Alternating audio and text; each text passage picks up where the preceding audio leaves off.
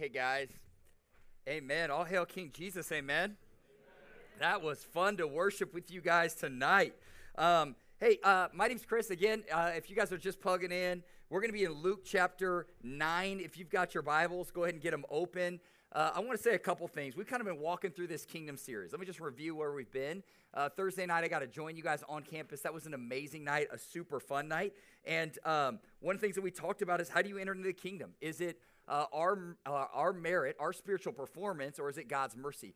Uh, we all come into the kingdom the same way. We rely on a merciful God, a God who gives us what we don't deserve. He takes away our sins, takes our wrath, gives us grace. Then uh, we talked about um, the, the, importance of God's word. And uh, primarily, we talked about Mary and Martha. And the, the, the posture in the kingdom is not one duty. I've got to go, I've got to do, I've got to perform, I've got to uh, do more, try harder, I've got to work. No, what Jesus celebrates in Mary is this posture of worship before work, of sitting at his feet and enjoying his presence, not just trying to flex and perform for him. And then today we talked about what does this king look like as he speaks a better word over us. All right, this word is going to land on our hearts, and it's going to be a distracted heart, a hard heart, or a soft heart that starts to bear fruit from the inside out. So that's kind of where we've been. And tonight, I kind of want to uh, get my final talk with you guys talking about what, is, what does it look like to be great in the kingdom of God? What does it look like? Who's the greatest in the kingdom? And that's what we're going to be looking at. How does Jesus measure greatness, right? Uh, what is the thing that he's looking at that he declares and he celebrates as good? Now, before we get into that, I want to tell kind of one, again, one of my top five worst moments of the last year.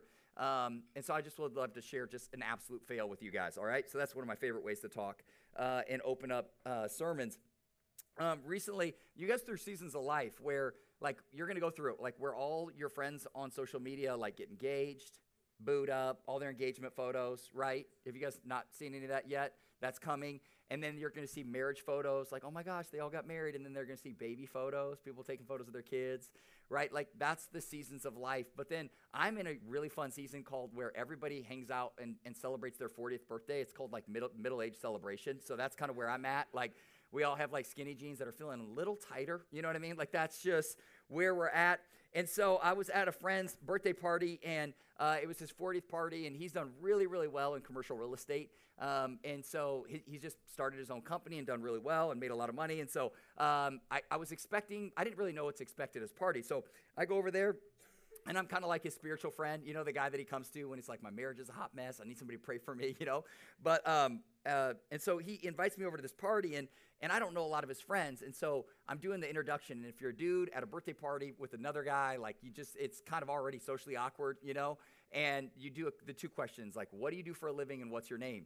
And so people start going around, they tell me their name, and, and they start sharing kind of what they do for a living. The first guy's like, hey, I, I'm a CEO of a large food company here in Omaha. I'm like, oh, that's I almost did that. I'm pro food, so I mean, I feel like we would get along.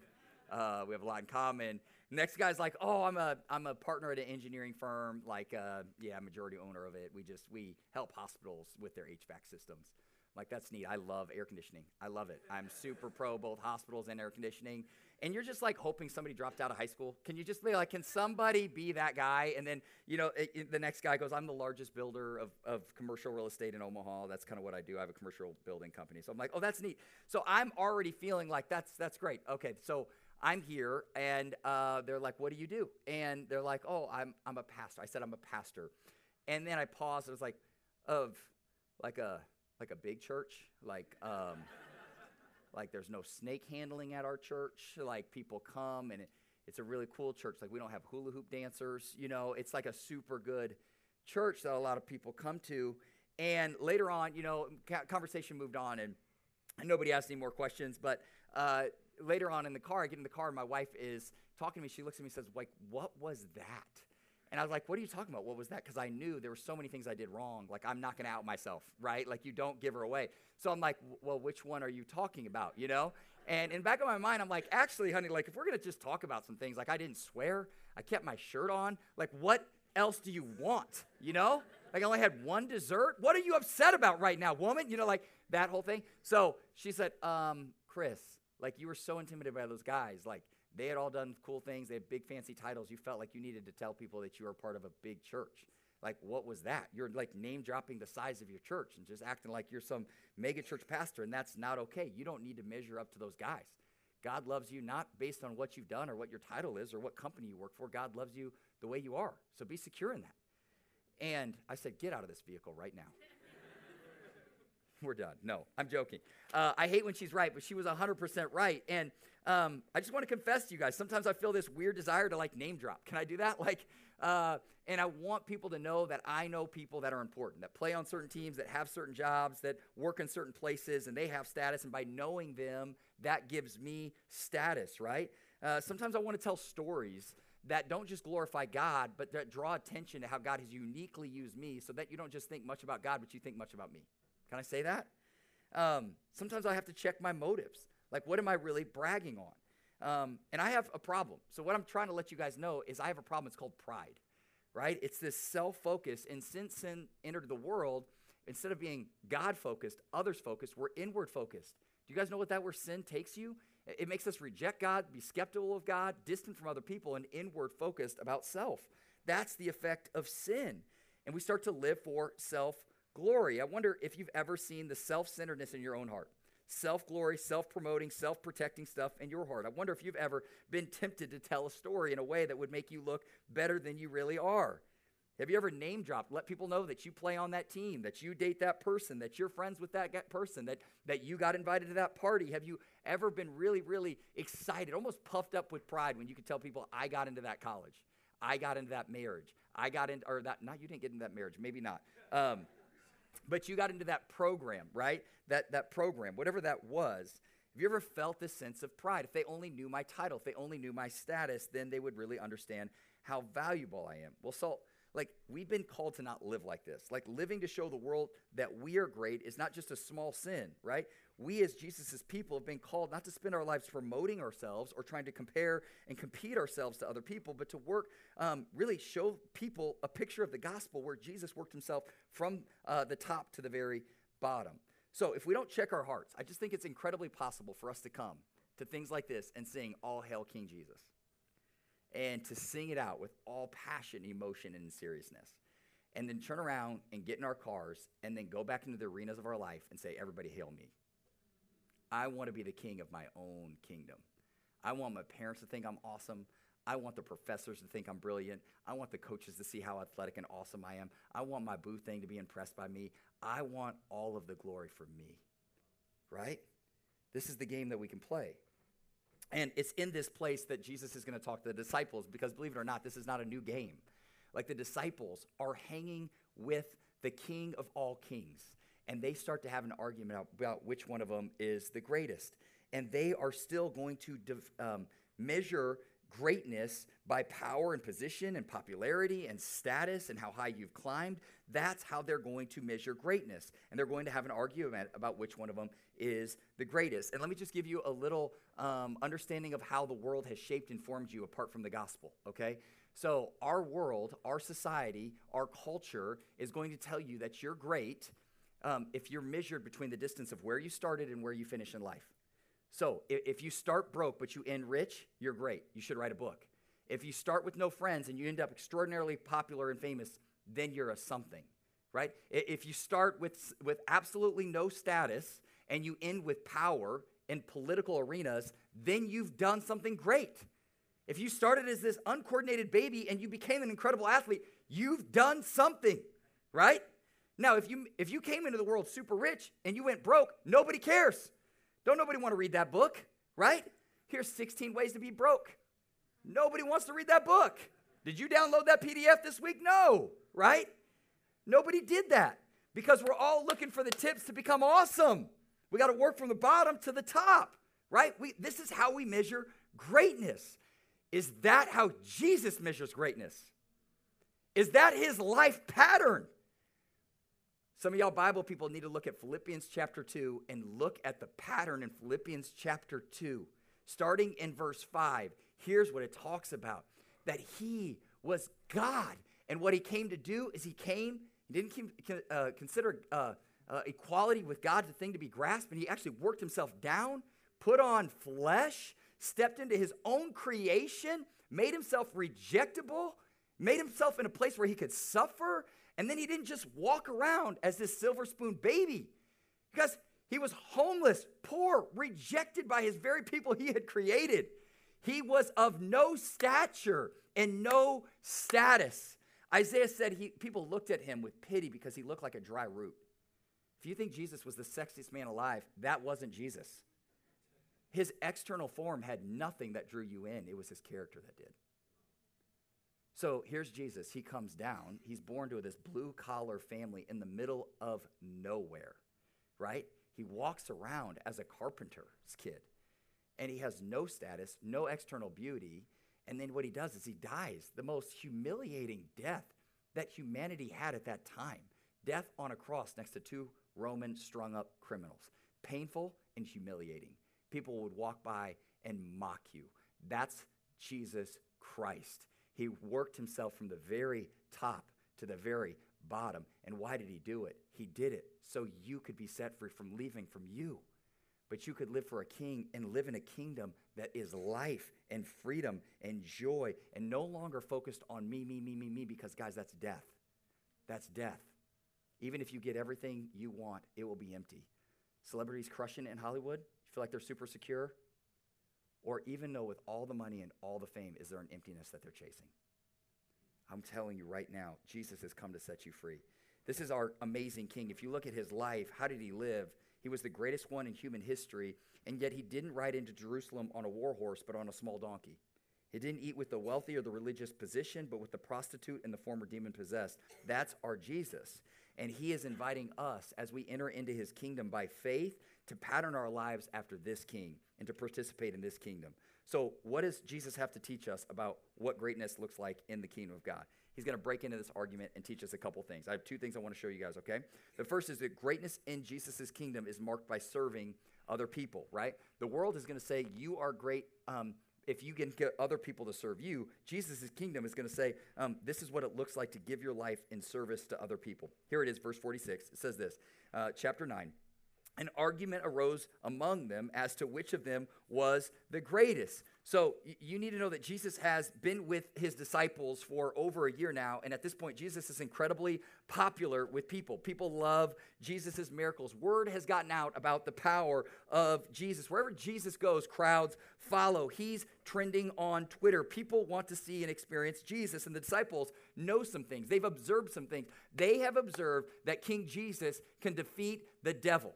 Like every demonic thing that has happened, Jesus has had flexed on the devil and he has cast the demonic out. What they know is Jesus is an incredible miracle worker. He has power over creation. He spoke to a storm and it hushed and it went still. This is Jesus. He has been undefeated, not just against creation and the demonic, but he's been undefeated against Pharisees that try to beat him in some kind of an argument. He has operated with all power and authority because he's the king of heaven that has stepped down and come into this place. And so he is with them. And now the disciples are thinking to themselves, where is this going? Jesus just told us we're walking towards Jerusalem. It's only a matter of time. This Jesus is clearly the one that the Old Testament has, has appointed to, and he's going to march into Jerusalem. And what he's going to do, he's going to overthrow the Roman authorities. He's going to set up his earthly kingdom. He's going to take possession of the temple and of all the castles, and he's going to install a brand new leadership cabinet. And who's going to be in that cabinet? The disciples. And the question on their table in their mind is which one of us is going to have the highest position of authority? Who's going to get the largest role, the highest seat of honor? That's the question that they're having. And Jesus already told them, I'm going to Jerusalem to suffer and take on the cross, but they're blind to this because they don't want a suffering king.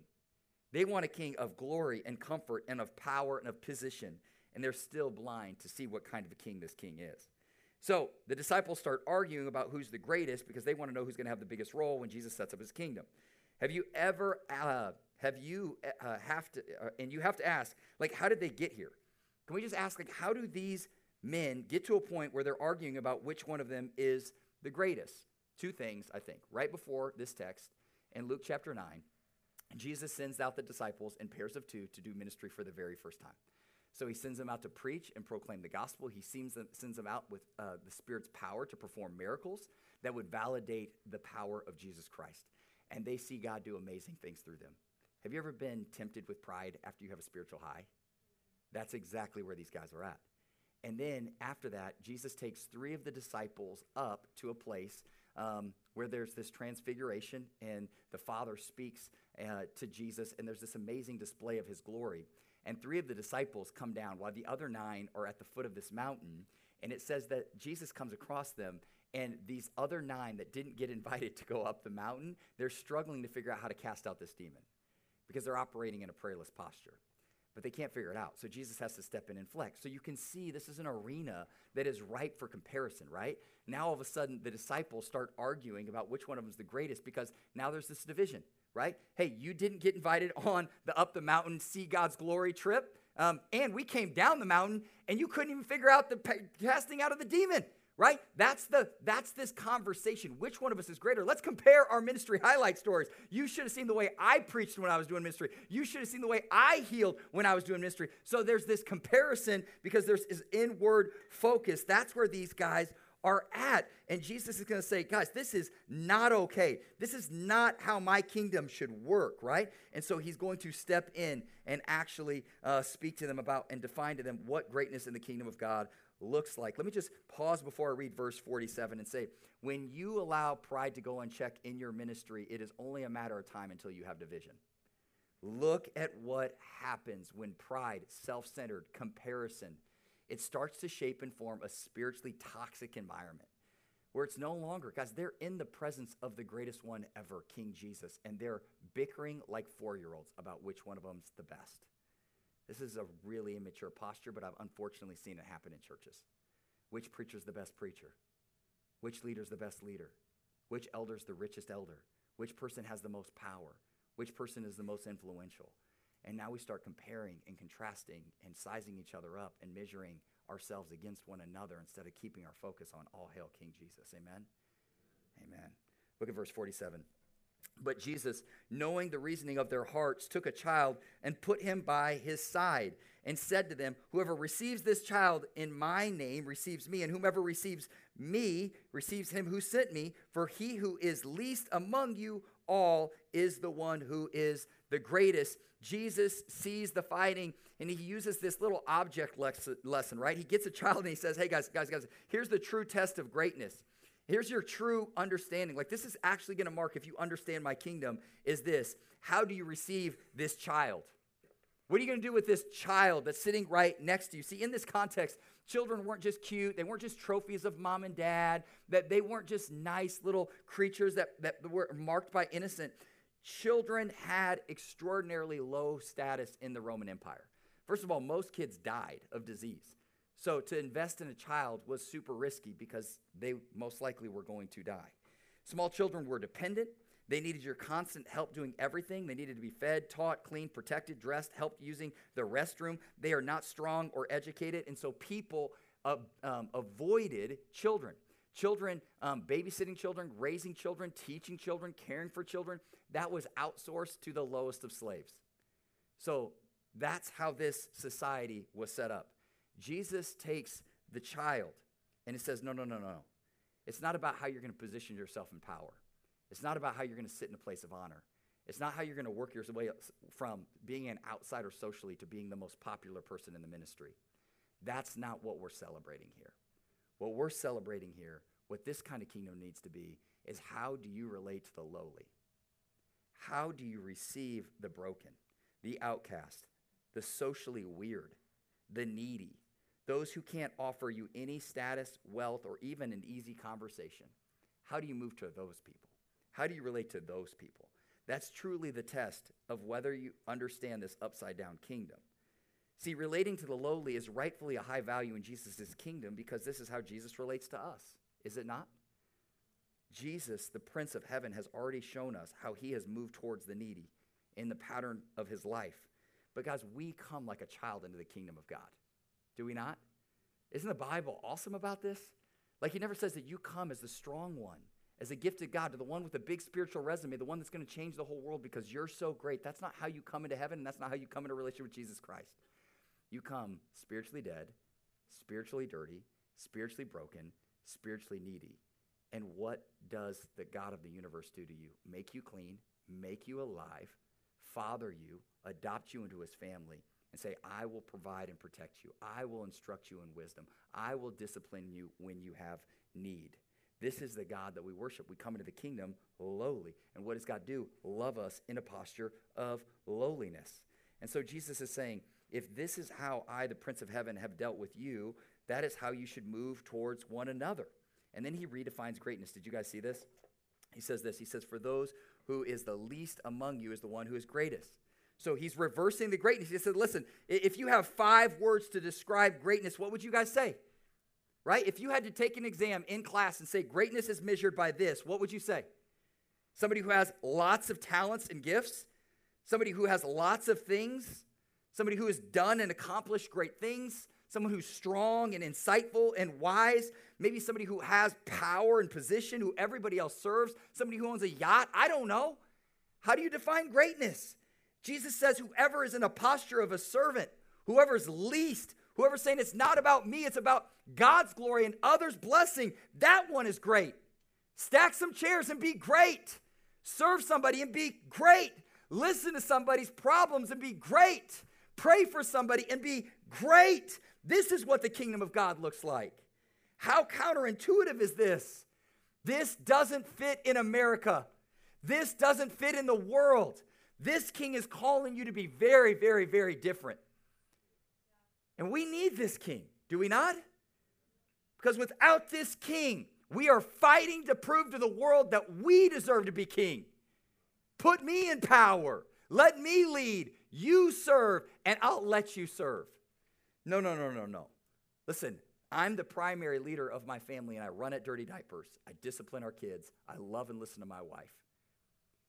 I, because I'm in a place of spiritual leadership in my home doesn't mean that I say, honey, I'm so I'm home. Feel free to bless me and serve me today. No, I said, no, no, no. What needs to get done and how can I help? Right? This is this is the posture of the kingdom. You run towards the needy and weak and the broken. A couple things I want to celebrate here is um, just how I've seen this in you guys since I've been here. So um, sometimes I want to press in and call you to repent, and sometimes I want to just celebrate what I see. And so um, this is really, really awesome. When um, even just over the last couple days, I've just seen you guys serve each other. I've seen you guys receive. Uh, first of all, my son, who's 10, is amazing, and you've truly received a child. So thank you. Give your guys a round of applause. He feels very loved here. He doesn't even want to come back to Nebraska, so I just I don't. We're gonna raffle him off tonight, and you get to permanently keep him. Okay? We'll send you guys some checks every once in a while. Um, I want to say thank you, uh, Jalil, Jalil. Say that one. Yeah. So say it again. Say it again. Jalil. Got it. That's it. Grace on me. Thank you. I'm trying. I'm trying. So, uh, what I appreciate is obviously you guys know if you guys were at St. Thomas, there was an incident that happened on campus where somebody used a word they shouldn't have used, okay? And there's a ton of responses that could have happened in that moment, right? So I walk up. I don't know any of these guys. I'm just meeting them. I'm excited to be in the room. I'm excited to get to preach. I've been in my car six hours thinking about how I got to preach to you guys. So I was fired up. And then Tony, three seconds before I go up on stage, is like, hey, by the way, we had like a racial incident, so you're kind of coming into a little bit of a hot mess. I'm like, super great. Thank you so much, Tony. What a blessing this is for me today. But what I saw in you, man, is you were the very first person to say, you know what, Jesus Christ has forgiven me, I'm going to forgive him. Like, God's shown me mercy, so I'm going to show mercy. And I'm going to let him know it's not okay, but I'm also not going to get violent and angry and put on bitterness and unforgiveness. Like, how you receive the least of these right? That's a measure of greatness. And I just want to say that was a picture of the kingdom, man. Like in the kingdom, the guilty are forgiven. And that's easy to say and receive. It's hard to do when you've been sinned against. I just want to say thank you for being a kingdom man. Celebrate God's grace on you, man. It's evidence that Jesus Christ is in that broken body. Amen? Amen. So, um, what I saw today is just amazing pictures of this. Last night, Grace uh, got up, again, shared some hard stuff about her life, and people moved towards her, not away from her. They received someone who was weak and lowly. What's up, you guys? Welcome in. Football players in the house. Congratulations on that dub tonight. Um, I could go on and on, but I just want to say I've seen this uh, from the staff who are here serving, doing everything they can to, to bless you guys. To a girl that came by and picked up my plate, I just want to say thank you. That's a beautiful picture of being great in the kingdom of God. There's no job too high and no job too low right? Pride can hit you in two ways. Pride can be like, listen, I could never do that because I feel inferior. Don't put that on you. Christ might want to use you in bigger ways than me or anyone else in this room and be okay with that, right? But pride can also can get you to a place where you feel superior to jobs that are below you. And if, if serving is below you, right, then leading in the kingdom is beyond you. You can't do it. This is what it looks like to be leaders in the kingdom. We serve, we run at the worst, and we receive the broken. Second thing I want to show you is that greatness in Jesus' kingdom is marked by celebrating God's grace on others. We celebrate God's grace on others. So the first conflict with these disciples happen internally, right? They're arguing about which one of us is awesome, which one is the greatest, which one's the most talented, right? That's the inner conversation with the disciples. But now you're going to see their pride in the way that they interact with external people, right? They're going to come across somebody who's doing ministry that's not in their selective inner circle and their inner group, and they're going to say, shut that ministry down because we're not a part of it. And they're going to get jealous and bitter and frustrated that God's using somebody else and not them. So let me show you this, verse 49. John answered, Master, we saw someone casting out demons in your name, and we tried to stop him because he does not follow uh, with us. So again, I don't know where this guy came from, right? I, I, don't know how he learned how to do ministry, but he's some kind of freelance guy who starts a ministry and he's casting out demons. And maybe he saw Jesus do it. Maybe he heard the disciples preach and he just started imitating them. I don't know where he learned how to do this ministry or where he got this power. The Bible doesn't answer that question. But it does say that the disciples came across them, and their immediate reaction wasn't praise be to God that God is using someone to advance the kingdom. Their primary response is, Sir, you have to stop that. Time out, shut it down. I got to see your paperwork, right? That's these guys. And I can only imagine this conversation, right? You've got to shut your ministry down. Well, why? Well, you're not a part of our group. And he had to be thinking, like, but I'm lifting up the name of Jesus. People literally who are oppressed by demonic activity are being set free. What's the problem? Well, the problem is basically Jesus is wanting to use us. We're the primary group right now. We're a big deal. We're the only ones allowed to do this kind of thing. And you clearly haven't gone to the right Bible college or the right seminary or completed the right courses online. And so I'm going to need you to take a time out and leave us to do all the real ministry. See, pride says, I need to be at the center of things. I need to be God's plan A. I need to be the hero of the story. God should be working, but he should be working through me. God should be blessing, but he should be blessing me. And I wonder have you ever um, kind of felt sad or angry because God was using someone else to do his work? Have you ever been in that place where you look at a different church and you're like, man, that church is blowing up and ours isn't? And you got frustrated. And you maybe you looked at somebody else's like discipleship group and their little investment of others, and you're like, I can barely get three people to show up, and that person has 20. God, why are you using them and you're not using me? Have you ever felt that? Have you ever looked at other ministries, right? And you're like, that guy's so different, right? Like that guy is too traditional. It's amazing how we judge churches and Christians because we judge them based on two extremes. They're either too charismatic or too traditional, right? They're too too expressive or not expressive enough, right? They sing too loud and they got laser beams or there's no life and they're just statues. Like we can judge churches on either side. And what we do is we say what we're really saying is we've figured out the right way to do ministry. We've really got it down. We, we've got the playbook. We've got the brand. We're the salt network. We're the salt company. Guys, Jesus doesn't care one lick about that. And I can tell you right now, in heaven, nobody's going to be singing about how great salt is. Salt will be forgotten. City Light Church will be forgotten. You know who will be actually lifted up? Jesus Christ, the King of all kings. Worthy is the Lamb who was slain. All the buildings that we've bought and remodeled, we planted one church we now have 17 churches from Orlando to Omaha and all over. Guys, all of those will be filled with different preachers that have never met me and I never know. 100 years, those buildings won't be owned by City Light or Salt Company. Somebody else, my only hope is preaching this timeless word to a new generation and lifting up the name of Jesus Christ. All of the churches that Paul planted are dead, but the big, big C church continues. Amen? So, God, would God use someone? You know, John the Baptist said this when Jesus came. Jesus was come on the scene, he got baptized. And John had a really big ministry. John was preaching out in the desert. People were leaving the city of Jerusalem, a very comfortable city, to come out in the middle of the wilderness, okay? They're coming out to the sticks like this. You don't come out here for comfort, okay?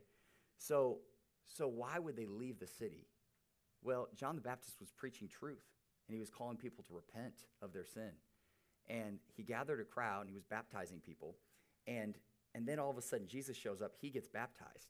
And the disciples of John say, Hey, everybody's going to follow this Jesus guy. Are you a little afraid that everybody that's been following you is now leaving your tribe and they're going to Jesus' church thing? And he says, May I decrease and may he increase. There's this posture of, I don't really care. That's Jesus Christ. If he wants to use him, use him. I love Paul in the New Testament. He gets locked up, right? And they're writing him in the early church and they're saying, Paul, we've got a big problem in the church. You're gone. There's a leadership vacuum. Instead of, we didn't know who to let preach, there's some other people preaching, but we get the sense that they're not preaching for pure motives, they're preaching for money and profit. What do you want us to do, Paul? And his thought was, you know what? Maybe this is the very thing God has chosen to do so that I can get out of the way and a new generation of gospel preachers could be raised up. If the gospel is going forth, by all God, by all means, may it be. And I love that. I love that posture. Um, he's just saying, with the kingdom go forward. So you can see a humility in Paul, a humility in John the Baptist. The disciples, on the other hand, they are judgmental. They're saying, shut it down. God, use me. And I think one of the tests of pride in our lives is when we see God blessing on others in ways that we wanted to be blessed and we get frustrated. What happens in our heart? Do we clap? Do we celebrate? Or do we get frustrated by that reality? Um, there's so many things I could say here, but this is especially easy in college ministry, especially in the season of um, social media where we can open up our phones and be like, oh my gosh, at Iowa State they had a thousand freshmen. Are you kidding me? Why do we not have a thousand freshmen, right? Uh, you can open up your phone and, and, and compare yourself to all the other amazing ministries. Recently, I had a friend who let me know that he was going to be planting a church in our city. Really good friend of mine, multi ethnic leader, played basketball against him in high school. I love him. My son and his son play basketball on the same team. We couldn't be more for each other. I love this guy. But you know what he said? I'm going to plant a brand new church in Omaha. And I had two thoughts. Awesome. Praise God. We need more leaders in our city that will make much of Jesus. Second thought, how many people are going to leave our church? Third thought if I promote it on social media, does this just open the floodgates of people leaving my church and going to his church? And I made the decision of saying, I don't care. I'm celebrating this brother's ministry. I'm going to champion him, and I'm going to tell people to pray for him, and I'm going to tell people if they want to go to his church, then go to his church. Because you know what I believe? It is better to give than to receive, and God's got me. He's got me. And so if God chooses to use him in greater ways, all the more would God get the glory because at the end of the day, it's about King Jesus, not me, City Light Church, you, or Salt Company, whatever this thing is. It's about playing your role in his kingdom. So I want us to invite us again. What do we do? Well, if you you've been living for your own greatness, your own name, your own fame, your own reputation, and by the way, you can do that in ministry, not just sports and academics and other arenas. You can do this in ministry. You can try to build a name and glory for yourself in ministry, and it's toxic, and it's self glorification, and it's sin. And if that's you, if you're doing this thing because you want the affirmation of the leaders and you want everybody to think that you're great, would you repent tonight? To be great in the kingdom is say, I want to serve and make much of Jesus, not use the ministry to make much of me. Second, if you're, you're here today, um, I just want to ask you, like, what would happen in your campus or in your city or in your family if we didn't just promote a humble king, but we actually displayed that kind of humility and compassion in our homes? Guys, there is kingdom moments before you. So one of them is, is Paxton plays on a football team, my son. And when I go to football games, it's really interesting when you're an adult. And I'm giving you this example because I believe these kind of rooms and environments exist on your campus and in your life. So when I'm a dad, we live in a suburban context. I get an opportunity to go and sit anywhere I want. I can sit with the lawyer and his wife. I can sit with the doctor couple. I can sit with these people. And there's this one family that is going through a divorce. And the wife is sitting over here. The husband is sitting with his new girlfriend. She's in tears and she's trying to hide it as she watches her son play football. Right? The guy's just boasting he's got his new trophy girl. Right? He's almost proven to her, hey, see, I moved on. Where do you go sit? Where do you go sit as a Christian? Want to go hang out with the cool, popular suburban kids? Network with the powerful people? No, you walk over to that single mom and you sit with her and you cover her shame. That's what you do. That's a kingdom moment. Now, I've told you I've done a lot of bad things, but the Spirit of God helped me get that one right, all right? And it was an awesome kingdom moment. And that's what I'm trying to teach you guys. King Jesus is your king. He's the leader of your life. Where he's going to lead you is to see people like him sitting at football games, to see people like Grace in your context, to see the guy who said the racist comment and say, I still forgive you. That's where King Jesus will lead you. I don't know about you, but I want to be around that king. I want to surrender my life to that king. So if you haven't done that, let's talk about that. If you have, would you continue to bow a knee to King Jesus? Some of you guys have career aspirations. Some of you guys have your whole life planned out. I'm going to graduate. I'm going to meet this person. I'm going to get married. I'm going to do the church thing. I'm going to make enough money to retire and be comfortable. What if King Jesus has a better story for your life? Will you surrender to him? What if he wants all that? What if he wants all that? What if you say, God, you can send me anywhere you want, corporate America or the jungles of the Amazon. But if I have you, I have enough. What I want from my life is to serve your kingdom, whatever context that is. I want that. Because I am a mega church pastor. and every single year I pray, God, I'll walk away from any of this and all of this in a half a second if you call me to. You want me to start over in a new city? I will. You want me to sell real estate? I will. You want me to do something else that would be a total status change, give up the title, whatever it is? I will. My life is before you. That's all I want. Would you surrender that king today? Let me pray right now. Jesus, I want to say thank you. I want to say thank you for your crazy grace on our lives. I want to say thank you that you're a faithful king that doesn't come and again say, Come die for me, but you've come from heaven to die on the cross for our sins, to take on the wrath of God so that we could be set free, so that we could be forgiven, so that we could be healed. Thank you, God, for being that kind of king. Thank you for being a king that doesn't say, Come and serve me, come and serve me, come and serve me, but you first say, Let me come and serve you. Let me give my life as a ransom for you. Jesus, this is the kind of king that you are. You are a humble king, a king that rides on the back of a donkey, not a war horse. You're a king that washes feet and walks with sinners and sleeps next to the homeless. God, you're that kind of a king, and we love you, and we want to be a part of your kingdom. And so, God, I just want to pray for the Christians in this room that we wouldn't give lip service to you being our king, but that we would actually let you sit on the throne of our lives and invite us more deeply into your kingdom life. In the kingdom, there is life for every tribe, tongue, and nation. In the kingdom, there's forgiveness for the guilty. In the, in the kingdom, God, the weak aren't pressed out. The king, in the kingdom, the weak are loved and served and, and cared for and nurtured. God, in the kingdom, we don't just have eyes for people who can give us something, we have eyes for people that we can serve and bless. And so, God, would you help us to participate in your kingdom now? Would you rule and reign in our hearts? Would you help us to display the kingdom in tangible ways in our families, in our campus? God, in, in, in the people we live, work, and play with, our sports teams, our classrooms. God, would we have eyes to see how we can display your kingdom, receive the worst, serve in great ways, become the least, run towards the bottom? God, would you lead us into that kind of kingdom? God, for those who aren't yet Christians, I want to pray. I want to invite people in this room to do business with you tonight. I just wonder if you've been pursuing people, if you've been speaking to them, whispering, trying to invite them to give away their guilt and their shame, their pride, their arrogance, their self reliance their lust, whatever it is they're carrying. God, I wonder, God, are you knocking on people's hearts tonight? I just want to say, students, this is a holy moment between you and God. If you have not received King Jesus, you do not know your sins are forgiven. You have not felt the joy that he ushers into your heart. You've acknowledged him, thought about him, studied his book, heard sermons like this, but never in your heart or heart said, God, you're welcome to be my king. The invitation is to do it tonight. Just, would you pray with me if this is your desire of your heart? Jesus, I acknowledge you as Savior and Lord. I welcome you to be the King of my life. You are the King who came to take away my sin, to take my shame, and to lead me into a path of everlasting life. Jesus, lead me to abundant life now. Jesus, you're welcome to rule and reign. I surrender to you. In Jesus' name, amen.